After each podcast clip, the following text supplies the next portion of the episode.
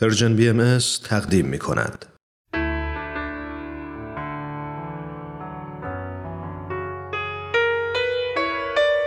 یادی از گذشته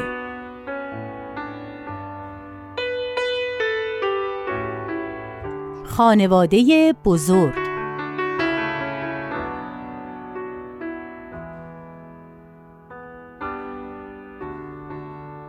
سالها پیش اگه به یکی می‌گفتی من طرفدار صلح جهانی هستم و معتقدم همه انسانها باید با هم متحد بشن و به این جنگ ها و خصومت ها خاتمه بدن بهت میخندید و می‌گفت شماها تو رویا زندگی می‌کنید. واقعیت زندگی یه چیز دیگه است.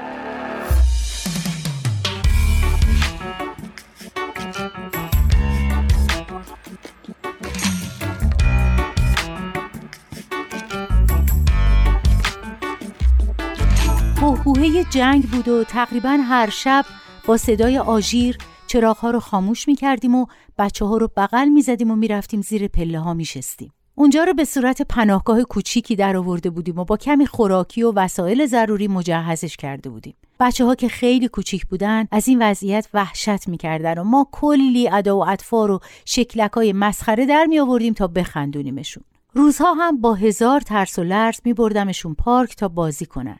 یه بار وقتی توی پارک بودیم آژیر زدن و من دوتاشون رو بغل کردم و رفتم یه گوشه. صدای سفیر بمب خیلی نزدیک بود. طوری که واقعا فکر می‌کردم بالای سرمونه و هر لحظه میفته رو سرمون. از ترس بالا رو نگاه نمی‌کردم و بچه ها رو محکمتر تو بغلم قایمشون کردم. بمب با صدای وحشتناکی چند محل اون طرفتر افتاد. بی اختیار اشک میریختم و برای اونایی که به خاطر این بمب کشته و زخمی شده بودن دعا می‌کردم. برای مادری که همون لحظه مثل من بچه هاش رو بغل کرده بود. برای اون بچه هایی که هنوز زندگی نکرده بودن. برای اون پدری که سر کار بوده و همین الان خبر رو شنیده و داره میاد به خونه ای که دیگه خونه نیست. اشک امونم نمی‌داد. بچه ها پریشون بودن. نشستیم روی یه نیمکت. چون اصلا نمی‌تونستم را برم. یکی از خانمای همسایه هم اومد نشست کنار ما. وقتی دید من گریه می‌کنم گفت چرا ناراحتی؟ خدا رو شکر طوری نشده. گفتم مرسی خوبم. بله ما خوبیم خدا رو شکر. ولی خدا می‌دونه الان چند نفر از بین رفتن. گفت خب دیگه قسمتشون بوده. خدا رحمتشون کنه. به بچه ها آب دادم و یک کمی هم خودم خوردم تا حالم جا بیاد. بچه ها کمی خوراکی خوردن و دوباره شروع کردن به بازی. ما هم گرم صحبت درباره جنگ و عواقبش شدیم.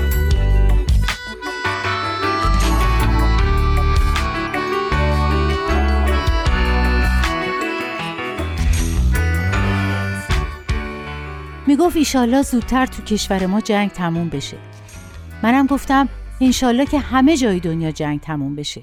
چه فرقی بین ما و اون خانواده هایی که چند تا محل اون طرفتر امروز کشته شدن هست؟ یا بین ما و زنا و بچه ها و جوانای کشورهای دیگه؟ تازه اگه هر جای دنیا جنگ باشه اثراتش گریبان همه رو می‌گیره.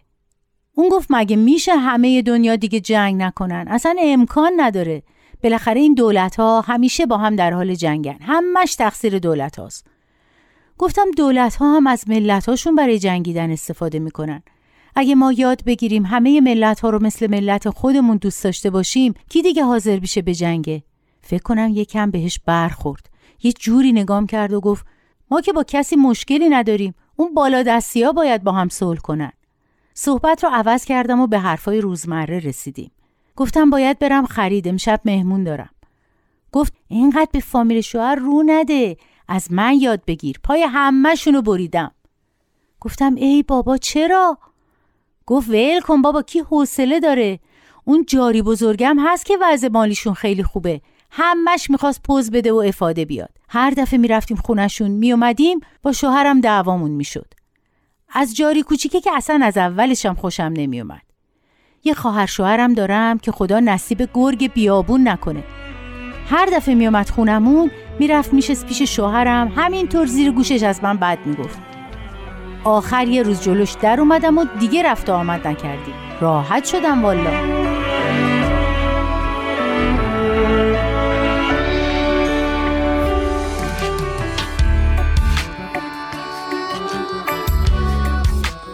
من گفتم راستش من اگه با فامیل رفت آمد نکنم خیلی دلم می‌گیره. حالا هر کس یه جوره یا یه اخلاقی داره برام خیلی مهم نیست. همین که میشینیم با هم میگیم و میخندیم از این در اون در حرف می‌زنیم دلم باز میشه. گفت نه نه. من فقط با خواهرام و مادرم نشست و برخواست دارم. با زنداداشام هم قرم گفتم ای بابا اینطوری که زندگی خیلی سخته. بالاخره این خواهر و برادرها باید همدیگر رو ببینن. بچه هاتون اموزاده ها و امزاده ها و دایزاده هاشون رو باید بشناسن. احساس تعلق داشتن به یه خانواده بزرگ خیلی حس خوبیه. بازم همون جوری نگام کرد و فهمیدم الانه که بهش بر بخوره. گفتم البته هر کس خودش صلاح زندگی خودش رو بهتر می‌دونه. ولی منظورم اینه که اگه قرار باشه بتونیم همه اهل دنیا رو دوست داشته باشیم اول باید تو فامیل این حس رو تمرین کنیم. گفت یعنی من الان این جاری بزرگه رو باید دوست داشته باشم. گفتم آره خب چه اشکالی داره؟ پول داره از پولدار بودن خودش خوشحاله شما به خاطرش خوشحال باشید گفت تو اگه خواهر شوهر جلوی چشمت با شوهرت پچ پچ کنه هرس نمی‌خوری. گفتم نه. میگم خواهر و برادری با هم دارن درد دل می‌کنن. به اینطوری خودم راحت ترم. بی خودی چرا من هرس و جوش بخورم؟ اگرم دارن غیبت می‌کنن گناهش گردن خودشون. گفت اینم یه حرفیه. راستش من واقعا خیلی هرس می‌خورم. گفتم هر آدمی بالاخره یه خوبیایی هم داره. یاد حرفا و خاطرات خوبت بیفت. کم کم شاید بتونی دوباره باهاشون ارتباط برقرار کنی. گفت نمی‌دونم شاید. پا شدیم خداحافظی کنیم و بریم که دوباره صدای آژیر بلند شد و من با عجله رفتم سمت بچه ها.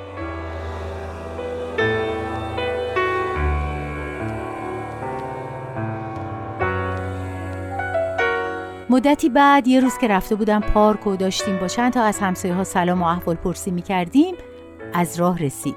سلامی کرد و گفت باید برم عجله دارم. امشب جاری مینا مهمونمونن. و چشمکی به من زد و خندید و بدو بدو رفت سمت تره بار.